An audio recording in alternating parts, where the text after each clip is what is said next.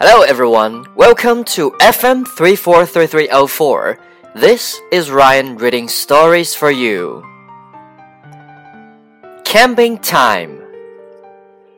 It was summer again, a camping season. Andrew Lee hated this time of the year. The rest of his family loved it. Andrew hated the bugs. He'd always go home itchy from the mosquito bites. He also hated the sleeping bags. They did not keep him warm. He would stay up all night freezing.